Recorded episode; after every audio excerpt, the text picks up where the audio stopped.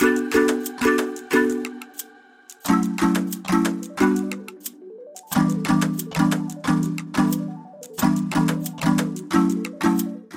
Levy is the author of Drinking Games, a memoir of essays about her experience when she stopped drinking five years ago.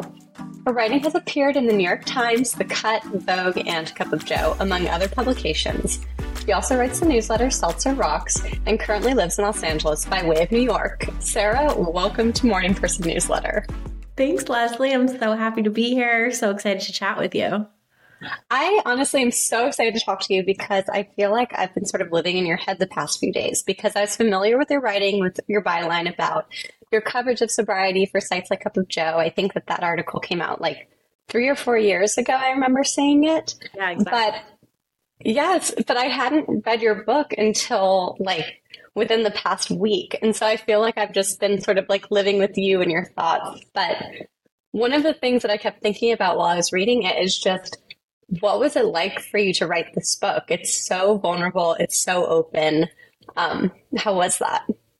Yeah, you know, I sometimes will look back on it now and I'm like, wow, I can't believe that anyone can read this. This is so personal. But at the time, it felt really cathartic. You know, it was a lot like mm. journaling, which is a practice that I have sort of had in one form or another for most of my life. I started keeping journals when I was like eight years old. So um, it's always felt very natural for me to like process experiences through writing. And most of the time when I was working on like early drafts of this book, I just sort of felt like it was the same sort of thing just me and a blank page kind of processing a lot of a lot of these topics my history with alcohol my relationship with drinking why i decided to get sober and then everything that came, you know, in, in the years that followed. And so it felt very natural to to write about it. What's sometimes unnatural is when I realize my random like science teacher from middle school could pick this up and read it. Like that's sort of mm-hmm. always a, a strange moment. But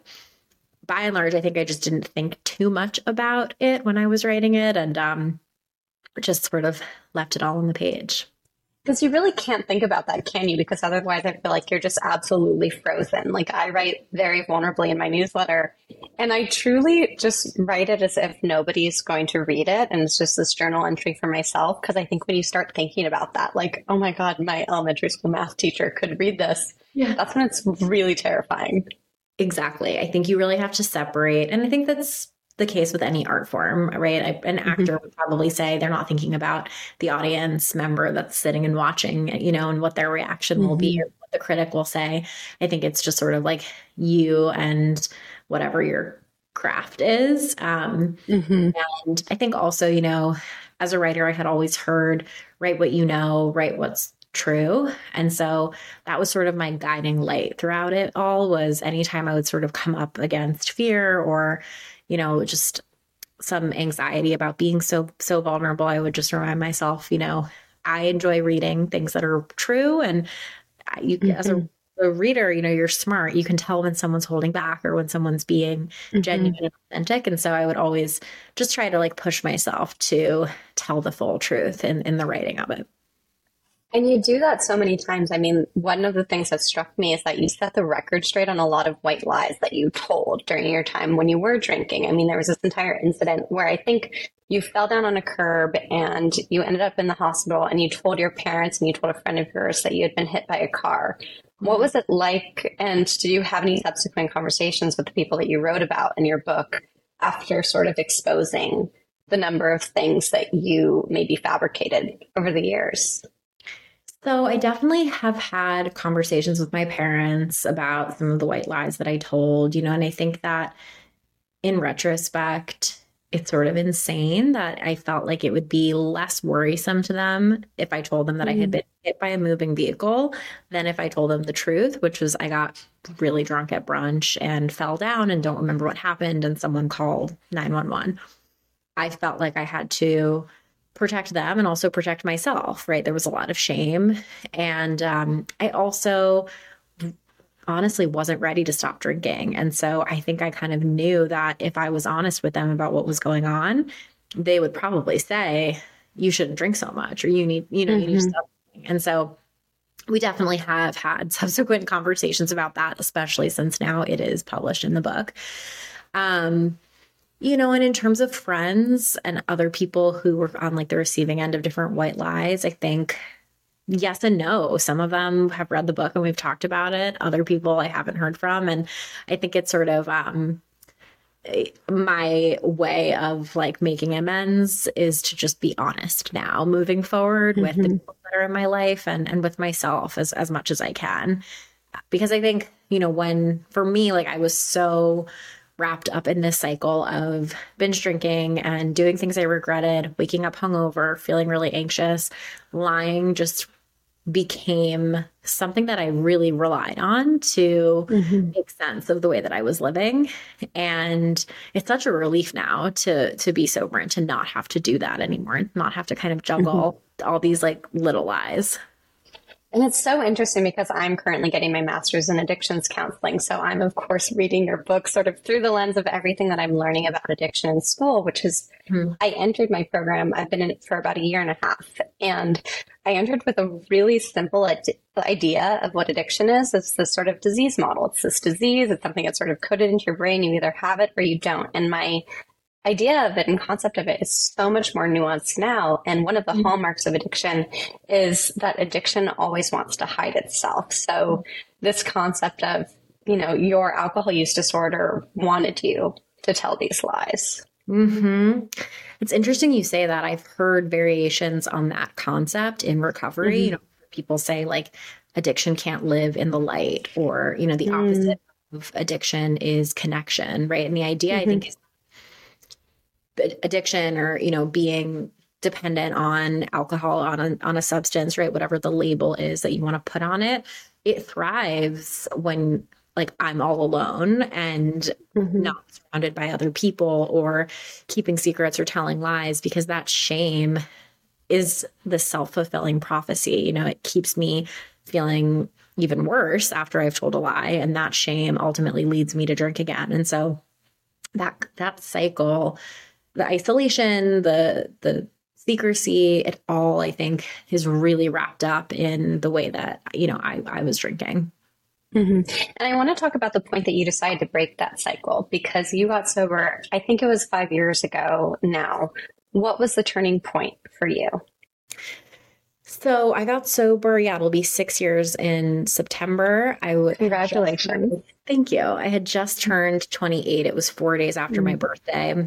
And it wasn't the first time I had contemplated getting sober. Um, I had sort of gone back and forth with the idea for the better part of five years at that point. You know, every time I had a bad night out, every time I sent a drunk text that I regretted, woke up with a horrible hangover, woke up next to someone not knowing if we had slept together, like all those tiny moments had been, you know, kind of building and, and compounding. But um, I had never felt like truly, truly ready.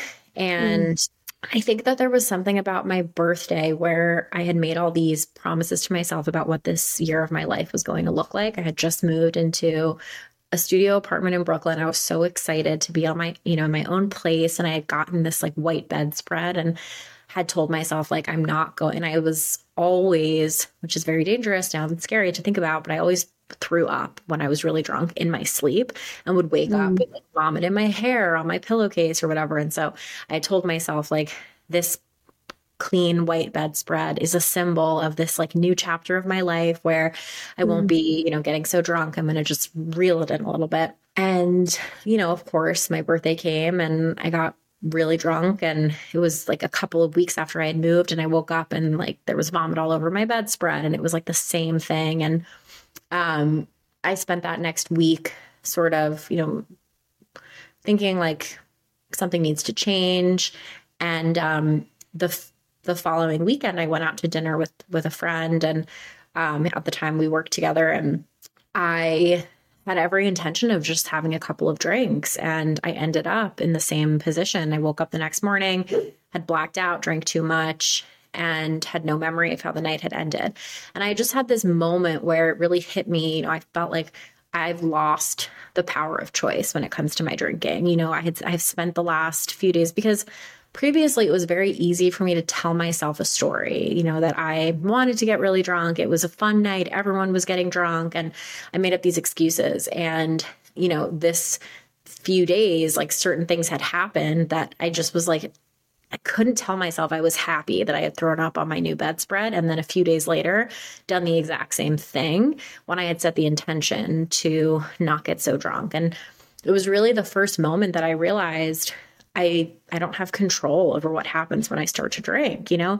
Not every single time that I drink is the worst night ever, but usually when something bad happens, I've been drinking.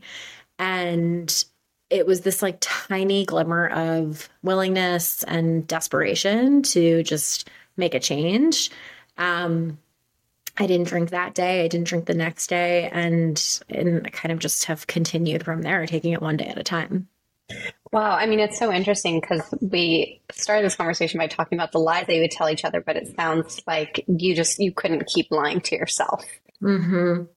Yeah, it's a hundred percent it. I think I really had reached the end of my rope when it came to mm-hmm. being able to lie to myself and tell myself like this is fun. You know, everybody's doing it um, because everybody wasn't doing it, and it wasn't fun. It really had stopped being fun. Waking up and feeling absolutely horrible.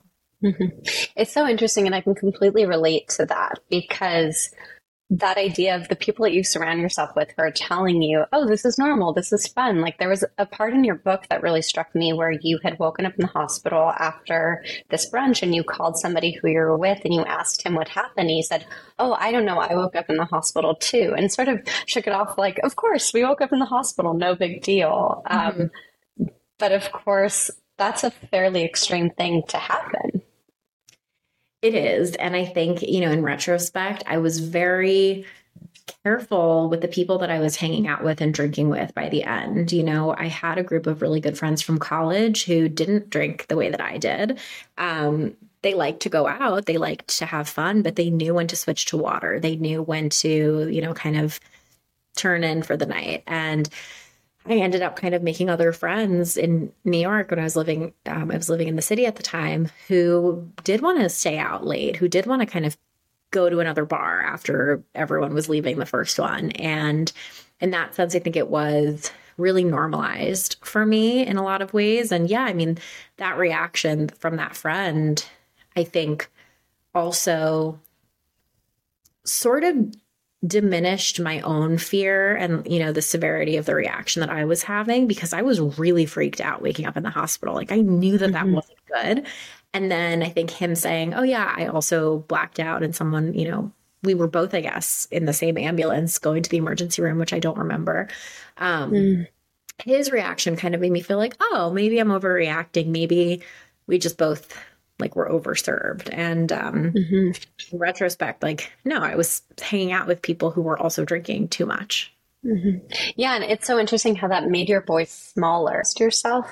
I did have that experience. I definitely felt like in the first few months and then subsequent years after getting sober, I was just able to listen to myself, you know, and even with writing, that had been something I was always passionate about. I always loved to read. I, I had studied creative writing in college and I couldn't string two sentences together. You know, even like my journal entries from the last few years that I was drinking were really sparse because I was just not able to access kind of my authentic self. And I think that the longer that I've stayed sober, I've been able to really reconnect with different parts of myself that mm. I didn't mm. even realize were so had been so um, muted when I was drinking. Mm-hmm, mm-hmm. And it's interesting because I mean, there were so many things. I'm going to say this this entire time because I just read this and I feel like I underlined half of your book because I was like, this makes sense to me. This makes sense to me. I have a diary entry that looks just like this. Like it was really uncanny to read it. But one of the things that you talked about is how you kept looking for solutions to sort of fill this sensation of emptiness. Um, mm-hmm. Um, and that that was happening a lot when you were drinking, where you sort of felt like, I have a career, I have friends, I'm dating, I'm young and fabulous in New York, and yet there's something that's not there. Mm-hmm. What, like, can you just talk a little bit about that? Yes, I feel like I had kind of like a hole in me that I was walking around with my whole adult, no pun intended, my entire adult life. I was walking this hole inside. Um, and I was trying to fill it with all kinds of things, you know, with the shiny objects, with the attention from men, getting into a good college, the job, the promotion, and it's always something else, right? Like, because the truth is, it's an inside job. Nothing on the outside is going to help me feel better when it's coming from within. Um, but this, there was this myth that I, you know, if I had just, if I tried hard enough, if I worked out enough, if I was small enough, if I had the right clothes, the right friends, was going to the right parties, that I would somehow feel like I was enough. And when I drank, I felt like I was the closest that I could get to being enough, right? It was this instant source of relief where I felt confident and I felt like I was funny and I was pretty and people were interested in me. And of course, it was fleeting. And just like I always wanted more validation or more kind of external stuff, I, I wanted more alcohol once I started drinking. So the two really went hand in hand. And, you know, when all of that was stripped away, and look, I, I'm a human. So even after I eliminated alcohol, I still reached for the shiny things. You know, I still felt like, okay, if I just continue doing really well at work. Like it doesn't matter that I am struggling to stay sober and not telling anyone, or, you know, there's always a different, I think, shiny item to reach for. But for me, the work has continued to be reminding myself that n- there's no object or title or um, accomplishment that will make me feel whole if that's not if that's not something that I genuinely believe and um ultimately like that comes from therapy and that comes from just like healing, you know? Mm-hmm. There's really something about sobriety that makes you look so deeply at yourself. And I think that that's one of the most terrifying things about it. There's like the process of stopping drinking. That's, you know, this sort of physical sobriety. And then there's this emotional sobriety that follows where all of a sudden it's like, oh, it's just me. I don't have any of the things that used to dull this feeling. I have to actually address this hole this emptiness that I'm feeling.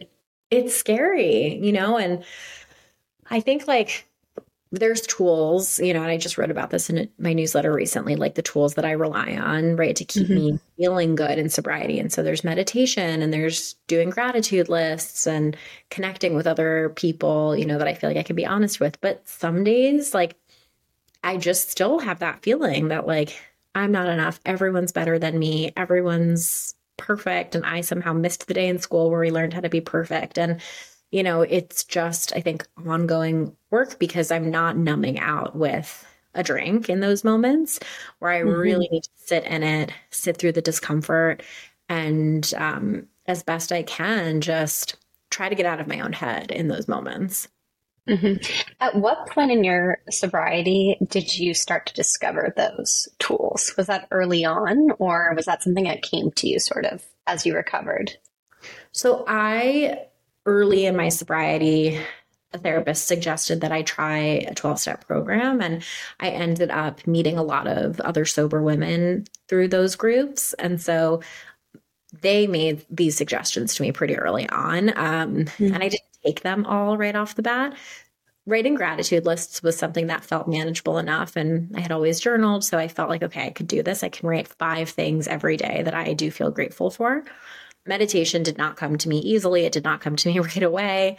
Um, and even sharing honestly with other people, you know, sober friends or, or just friends of mine, like old friends, that was hard for me because I had always, like I said, wanted everything to seem perfect and wanted everyone to think that like I had all the answers and um, I was like self self deprecating and sarcastic, and so I, I it was hard for me to kind of be vulnerable and say like I'm struggling in real time. And so that was that is a tool that I have continued to work on over time, and I'm still working on it. Like especially as a writer, and I don't know if you relate to this because you also write so vulnerably, it is easier for me to write about something that I'm struggling with and share it with a large audience than it is for me to call a friend and say, I'm 100%. Yeah. Yeah. 100%. Yeah. People, yeah. People are like, it's so vulnerable that you write and share about it. And I'm like, it's easier for me to write and click and put it out into the void than it is for me to have a one-on-one conversation and say I'm having a hard time right now. I can't tell you how many times I've written something where I've gotten a million texts from my friends who are like, I had no idea you were going through this. I'm so sorry. I would have been there for you. Yep. Um, you know, like last month I wrote about having this breakdown where I separated from my husband a year ago and I was sort of like, this is fine. We're doing great. Like just stuffing my emotions into a box just to sort of make it through. And then almost, you know, a, about 11 months after we separated, I had this moment where I was like, oh my God, I'm divorced. This is terrible. What's happening? Everything's bad. And I basically cried for a month. Mm-hmm. And I wrote about that experience on Morning Person. And so many of my friends texted me and were like, you were crying that night? like I had no idea, but it, it can be easier. And I think there's also a safety in being able to, at least for me, and I'm also a daily journaler. I swear by it. I'm looking like I have my journal right here. I always write my little moleskin. Yeah. Um, literally, this the page I'm currently on says therapy at the top. So it's like therapy and journaling, absolutely touchstones of my life. Mm-hmm. But there's something that's safer about putting these emotions into words instead of just calling a friend and saying, I'm not doing so great right now. A hundred percent. I relate so much. And I don't know why that is. Um, I don't know if it's people pleasing for me, right? Like, I don't want to make anyone uncomfortable. I don't want anyone to feel like the burden of having to make me feel better. Um, what if I don't feel better? What if they give me really good advice and I don't feel better and then I'm disappointing them?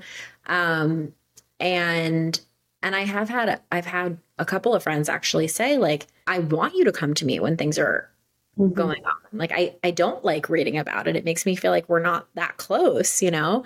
Um and it's not that at all. It's just it's hard for me. It's still hard for me to be vulnerable in real time. I've gotten better at it, right? When I was drinking, I didn't have any outlet for it. I couldn't even be honest with myself like I was saying earlier. Um, so at least now I can get to a place where I'm honest with myself, even though, like you, I can stuff feelings sometimes. And, you know, and then after six months be like, oh, I'm really upset about that actually. Totally, totally. And it's so interesting. And it reminds me of something that Brene Brown talks about in her research on shame that there's this duality where we feel like our friends don't want to hear us talk about the bad things. And a big mm-hmm. thing for me is I feel like I don't want my friends to feel like responsible for me. Um, mm-hmm. And I think it does come down to this ple- people pleasing thing. But then there's nothing to me that feels better than when, than when a friend comes to me because that mm-hmm. means like this is a true friendship. You've trusted me deeply to help you. And so, why do we have such a hard time doing the same in the opposite direction? It's so true. And I was talking about this with a therapist, my therapist recently, and she said, you know, we're actually robbing your friends of the opportunity to have that experience, you know, and really be there for you because like you, it feels I feel so good when someone comes to me and says like this is what's going on and allows me to be there for them, right? And gives me the opportunity to just like sit there and listen and and even if I don't have advice, I can just we can exchange that energy of like having an honest conversation. She was like, you know, true intimacy requires that exchange. And so mm-hmm. when I'm not allowing my friends to be there for me, I'm actually like blocking myself and them from having like a deep relationship. Mm-hmm. And it's interesting because one of the things that you explore in your book is how you had so much fear about as soon as you stopped drinking that you might not have friendships or you might not be able to form a meaningful romantic relationship because how the hell are you supposed to date if you don't have alcohol? But you actually met your husband, and the name that you use in the book, I think, is Adam. Is that actually his it name? Is. Yes, that's okay. um, so you met you met Adam. Um, I I guess shortly, relatively shortly after getting sober. What was that experience like? Yeah. So Adam and I were introduced by a mutual friend when I had been sober about a year and a half. So mm-hmm. I had gone on my fair share of awkward first sober dates, had kind of gotten that out of my system. I had developed sort of a procedure that I followed were in which, you know, I told guys before we met, like over text, by the way, I don't drink, um, just to avoid any awkwardness in person. Mm-hmm. And I did have a couple of guys who stopped texting me and were like not interested in going out after that. Wow. Totally fine. Great information to have. And thank you for saving me like an evening of my life.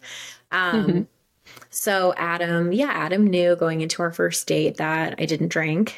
And what was the experience like? You know, I had this idea of what being in like a relationship or in lust with someone looked like and it was very passionate and volatile and dramatic and um, definitely like drunken fights or right like being jealous or who are you texting? And that was what i knew. That was my college boyfriend. That was you know the the, the guys that i liked and kind of hooked up with and dated in my early 20s and adam was very steady. He was just different. You know he was a little bit older. I was 29 when we met. He was 32 or 33 not like a huge mm-hmm. difference but um he just I think had gotten a lot out of his system. And we were really in like a similar place where we were genuinely interested in getting to know each other. And um, it was like all the things that people say that I always thought were cheesy and kind of like BS. It was easy. It was very comfortable. It was, I felt really happy when I was with him. I didn't stress out about if I was going to hear from him in between dates. Um, mm. And it was also scary because he was so wonderful and so kind and and really showed up when he said he would and made plans and was very clear that he was excited about me and pursuing something between us and so I definitely had moments where I was like this is like why is this so easy why is this so good I don't deserve mm-hmm. this you know and mm-hmm. I I don't and I think also, you know, we get comfortable with what we know. I didn't have any experience with a relationship like that. Mm-hmm. So um, I think it was it, it, was a whirlwind in a lot of ways, and um, in others progressed like exactly the way that it was meant to. Um, and we, yeah, we've been together uh, a little over four years now, and married for mm. almost yeah. Mm-hmm. I mean, one of the things that you just touched on is this instinct to immediately go to this place of like this sort of I don't know if self hate is too strong a word, but that's the way that I experience it, where it's this incredibly mean way of talking to yourself, where you say, like, mm-hmm. oh, he's nice, but I don't deserve this, or mm-hmm. there's this inherent mistrust. What is your relationship like with that voice now? And how has that changed in your sobriety?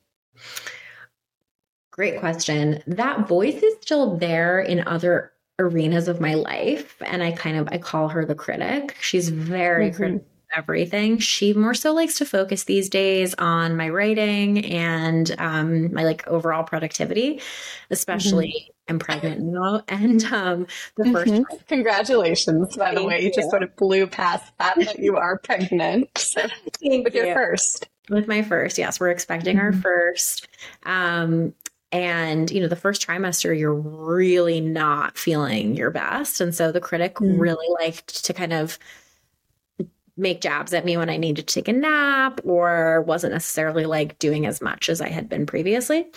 Um, so she's still there, but I've gotten a lot better at, or I'm working on getting better at just observing those thoughts, naming them when they come mm-hmm. up, you know, being like, thank you so much for chiming in. We're not going to listen to you today. Like, um, but in terms of the relationship relationship stuff, um, the voice got quieter the longer that Adam and I were together. I think the more that he just the more evidence that I had, the more information I continued to collect that he wasn't going anywhere, that this wasn't like some elaborate scheme to make me trust him so that he could then like pull the rug out from under me. Um, that that voice got quieter. And now you know, I, when I talk to friends who are still single and dating, I am that annoying person that's like, don't settle. You deserve everything. You know, you deserve someone who's nice mm-hmm. to you. you. Deserve someone who makes you feel special, who remembers, you know, the offhand comment that you made about the restaurant you want to try and makes the reservation, right? Like those little mm-hmm. things. Um, we all deserve that. And I think, yeah, I think like the more evidence I collected, the quieter that voice became. And it's interesting that it takes evidence because I think that that is one of the things about sobriety that we have all of these assumptions. And I don't consider myself entirely sober, but I drink almost never. And I really stopped drinking in February of last year. But that experience sort of kicked off this absolute fucking domino effect in my life where all of a sudden it was like I woke up and realized, like, oh, there are so many things in my life that I have been doling instead of facing head on. And I don't think it's a coincidence that I stopped drinking in February and then sort of realized over that spring and summer that my marriage wasn't working. And it was sort of this like extreme facing of reality. Mm-hmm. And it mm-hmm. sounds like that was sort of your experience too with your relationship with Adam, but also in so many other ways. Yeah. It's so true. And congrats on removing alcohol or just like drinking less. It's a huge shift and it's really scary to do. Um, mm-hmm. so that's amazing. Um, yeah, you know, I think with with the not drinking part of things, I had a lot of sober references that I collected over that first year or two that really proved certain things to me. So I, for mm. example, was totally terrified at the idea of going to a wedding without drinking and found myself at like eight, my first year sober because I was 29 and a lot of my friends were getting married and um, wedding after wedding, dance floor after dance floor. I collected sober references with this clear head that, oh, I actually have fun at weddings. I don't have to be the last person to leave, but I'm really happy for the person who's getting the people who are getting married. And I mm-hmm. actually like eating the wedding cake instead of being at the bar taking tequila shots, right? So mm-hmm. I started collecting information and my perspective changed.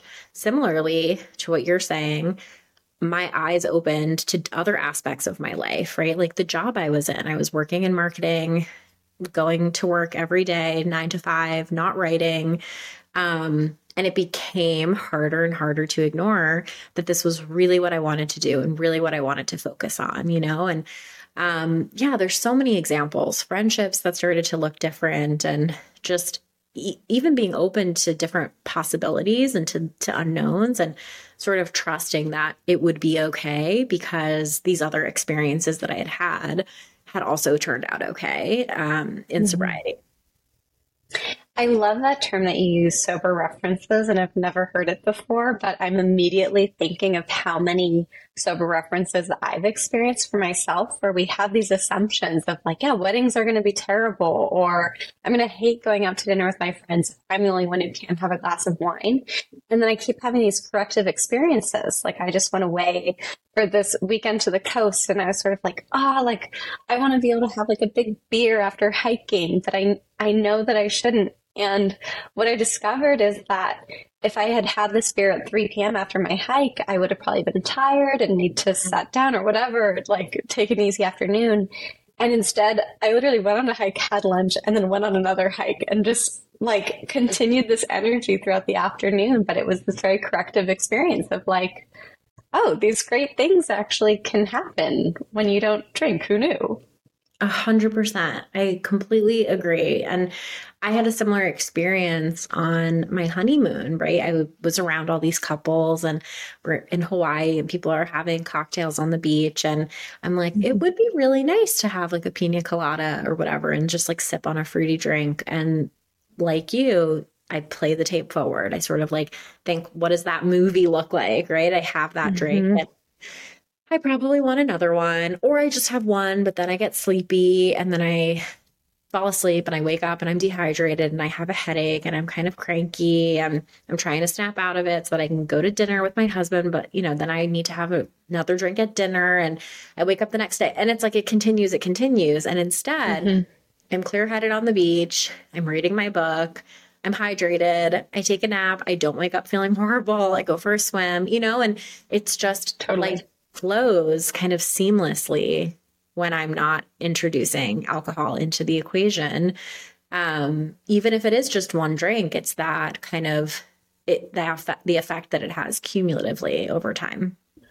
Totally. Yeah. And even this idea of playing the tape forward. And um, I actually wanted to ask you because I know that you're very into manifesting. Um, can you tell me a little bit about that and how that sort of shows up in your life and how you use this concept of manifesting? Because it's something that I've sort of started to explore recently. Like I call myself a compulsively future oriented person, mm-hmm. which I think is maybe like a maladaptive form of manifesting. But for you, it's been this really powerful experience. It has. And I am not a super like woo woo person. I'm pretty mm-hmm. practical. Mm-hmm. Um, I'm like grounded in logic. I think the things through.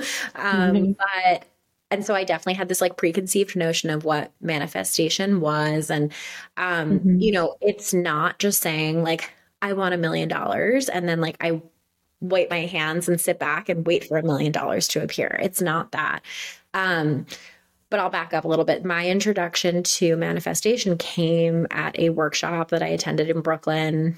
Um, it wasn't my idea to go. I was invited and sort of just like in my era of saying yes to things. I was mm-hmm. a year and a half sober.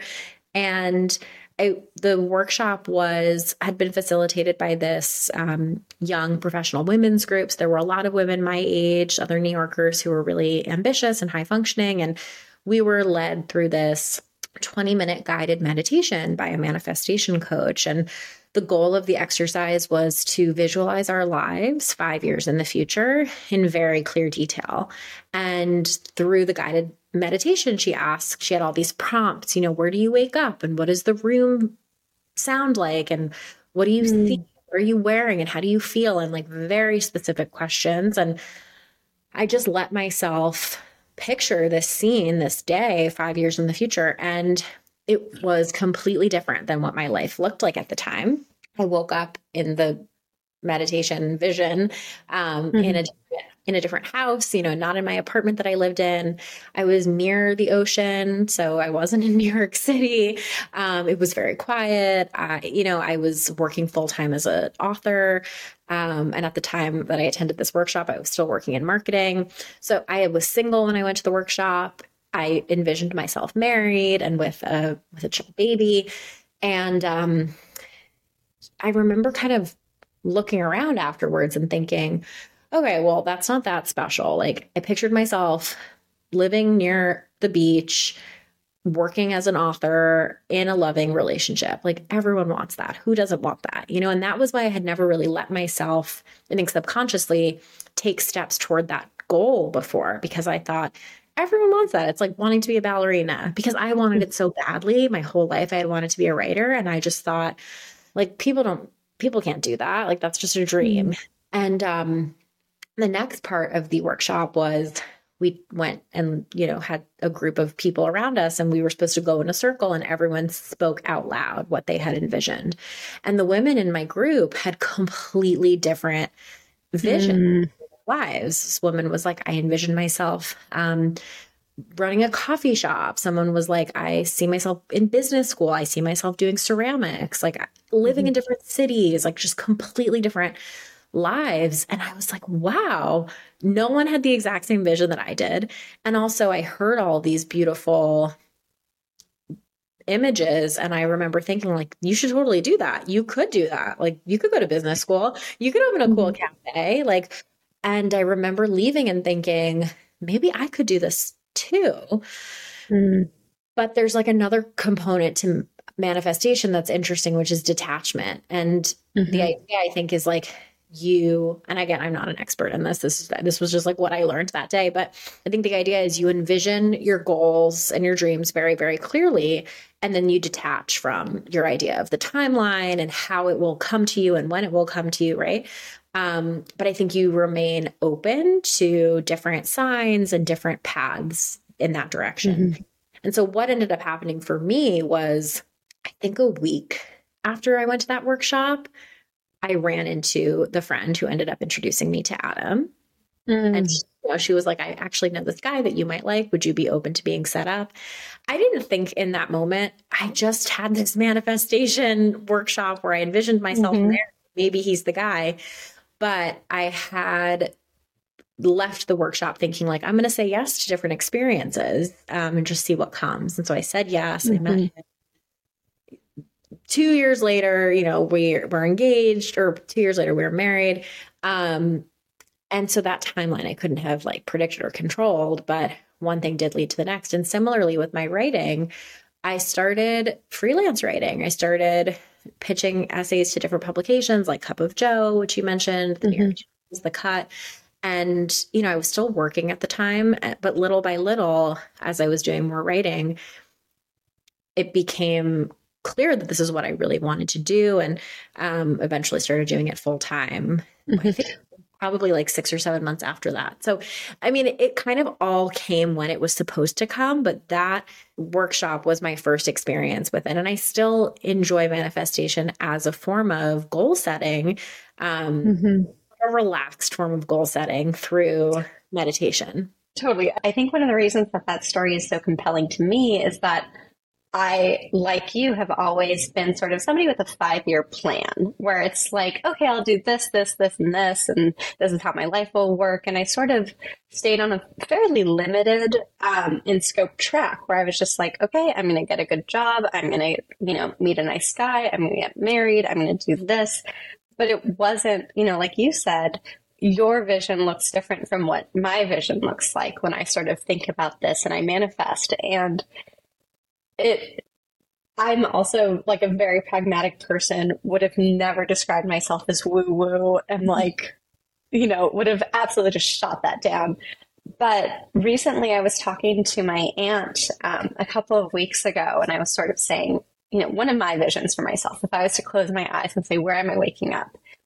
Um, I really want to build myself a home in a forest. Like, that is what I'm interested in. I also want to be a full time writer, but it's like this vision of being in the trees, having trails right outside of my door. Like, that's what I want. And it sort of stresses me out. I think I wasn't understanding the detachment piece. I was like, okay, like, how do I make this happen? What do I have to do? What doors do I have to break down to make sure I get my little forest home?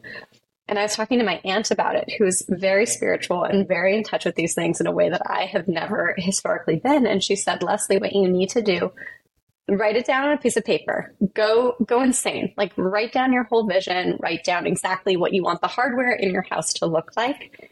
And then say like, you know, have a little moment with it, light a candle and then close it and put it away. Like yeah. that's all you have to do. A hundred percent. That's exactly what this manifestation teacher, who, by the way, you should follow on Instagram and everyone should follow who's listening. Her handle is at Nuurvana, N U U R V A N A. Um, okay, got it. tons of tips for manifestation. Um, and yes, that's exactly what she had us do was write down our whole vision. I skipped that part before we shared it with the people around us. We wrote mm. And then, yes, she was like, close it, put it aside, speak it into existence, and then go back to your life. And I think that's a really crucial part of it all. Mm-hmm.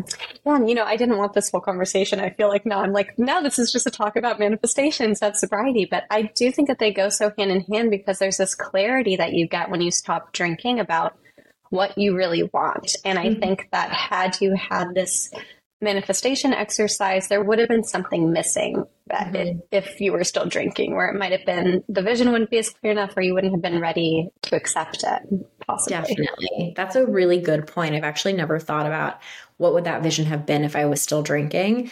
I think it would have just been smaller. Like I think that, you know, mm-hmm. my wildest dream when I before I got sober was that I would get promoted at my current company and like that was really it. I don't know, maybe find a boyfriend, but I didn't really think all I thought about was what are we doing this weekend? Where are we going? What workout am I doing? Like it was, and sometimes I would like touch the surface of a dream. I really want to be a writer. That was a childhood dream that still was in me, but it had just become so dormant. So I, I don't mm-hmm. think I really allowed myself to access that.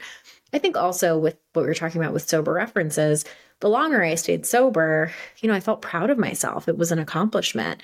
And I think that built self esteem where I sort of started to think, well, if I could do this, like, what else can I do? Totally. And I think that that's the thing about sobriety. It's not like, oh, because you stop drinking alcohol, the whole world opens up to you and it's just like this automatic thing. But I think it's this huge first step mm-hmm. that allows you to keep opening other doors, is the way that I've experienced it. I completely agree. Yeah. Mm-hmm. So I want to know, you know, before we sort of wrap up this call, and this conversation, how what does your sobriety look like today? It's been nearly six years. And I also want to know how do you take care of yourself with your sobriety and maintain it? Yeah. My sobriety today, in a lot of ways, looks pretty similar to what it looked like when I first stopped drinking. It's not, it's like a pretty simple foundation. Um, it's not complicated, um, but I do have to be consistent with it. So, you know, I always say like the only thing I do perfectly every day is not pick up a drink or a drug. That's it. On days where I do nothing else, that's still a good day. Um, mm-hmm. I remember hearing people say, if you have a good day and you don't drink, you have that's a good day. If you have a bad day, you don't drink, that's a great day. Um, mm. So a lot of the time, you know, I like I'm just like, I'm not going to drink. I'm not going to drink today. But the longer you stay sober, I think for me at least, I've found that I require other things to feel really, really good. Um, so, what that looks like, starting like when I wake up in the morning, is I usually start the day with meditation. Again, nothing crazy. Sometimes it's a two minute guided meditation. Sometimes it's I'm walking my dog and I kind of do like a walking meditation. Other times it's 10, 15 minutes, but it's really helpful for me to have a few minutes of just quiet, grounding with myself, with my thoughts. I do wake up feeling like I'm in the middle of a sentence in my brain. So just taking that time to come back to equilibrium is really helpful. Um, I try to be fairly active. I think a, another kind of phrase or um, cliche that I that I remember hearing when I first got sober was move a muscle, change a thought. And mm. so on days where I'm feeling anxious or I'm feeling um, maybe a little stuck on like a writing project or whatever I have going on, I find that if I go for a walk or do some form of exercise, my mind feels clearer. Um, and then, you know, I still do attend recovery meetings. I think of it like I don't feel like I'll drink if I don't attend them. I think of it more so the way like I think of going to yoga or something. It's just a practice. Mm-hmm going. I feel really good after I go. So I don't try try not to like overcomplicate it and overthink it. And I also have a community. You know, I have today like really meaningful friendships with other people who are sober.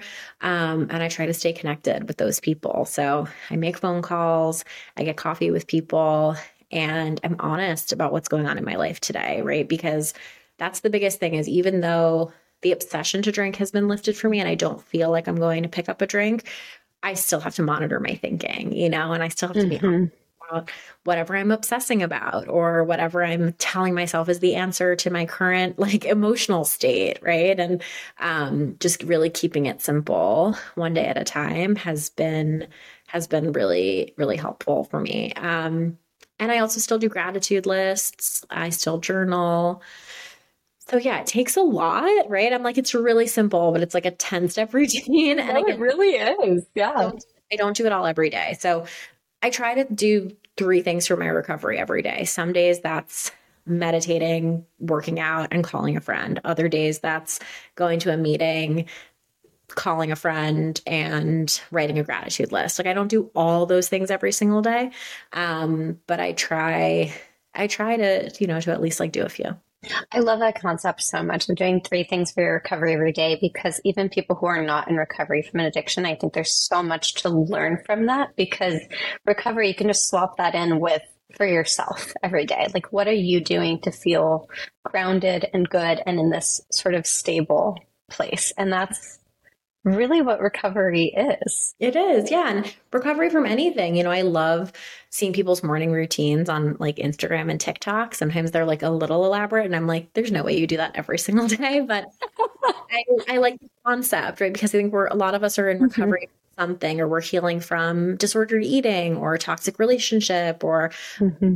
overworking, you know, at a job, whatever it may have been. And so I love the idea of a morning routine and just like a set of practices that make up you know your self-care.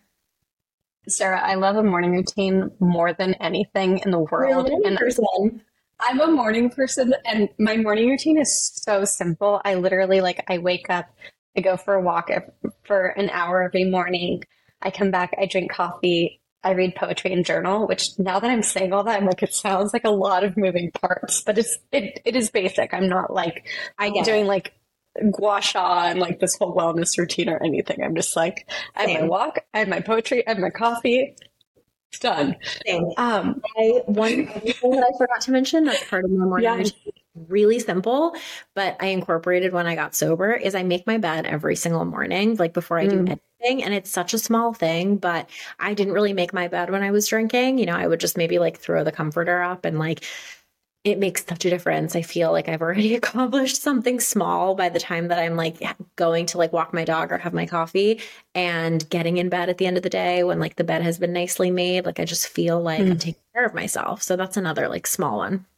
That's exactly right. And it honestly it comes back and reminds me to it reminds me what you were talking about with your sheets earlier. This idea of like buying yourself these beautiful sheets and this you know, this routine of making your bed every morning and it almost feels like this confirmation of how far you've come to me. Mm-hmm. It does.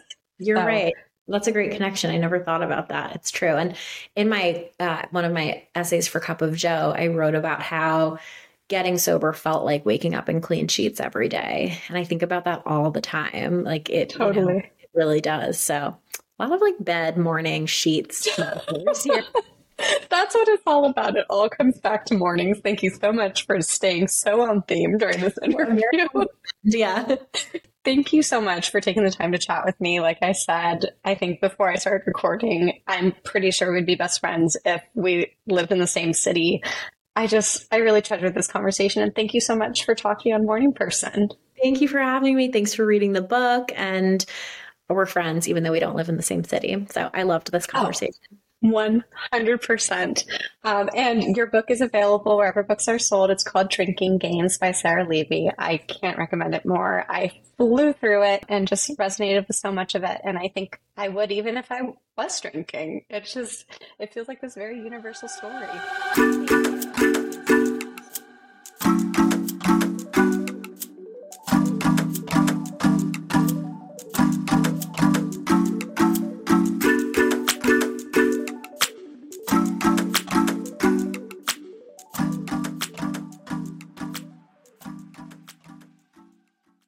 I did.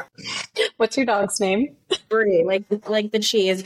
Brie, it's okay. It's okay. Um, my that's perfect because my dog's name is Toast. Oh my gosh! So I, I feel like match made in heaven. Brie and toast. That sounds delicious. Brie and toast. I think she's okay now.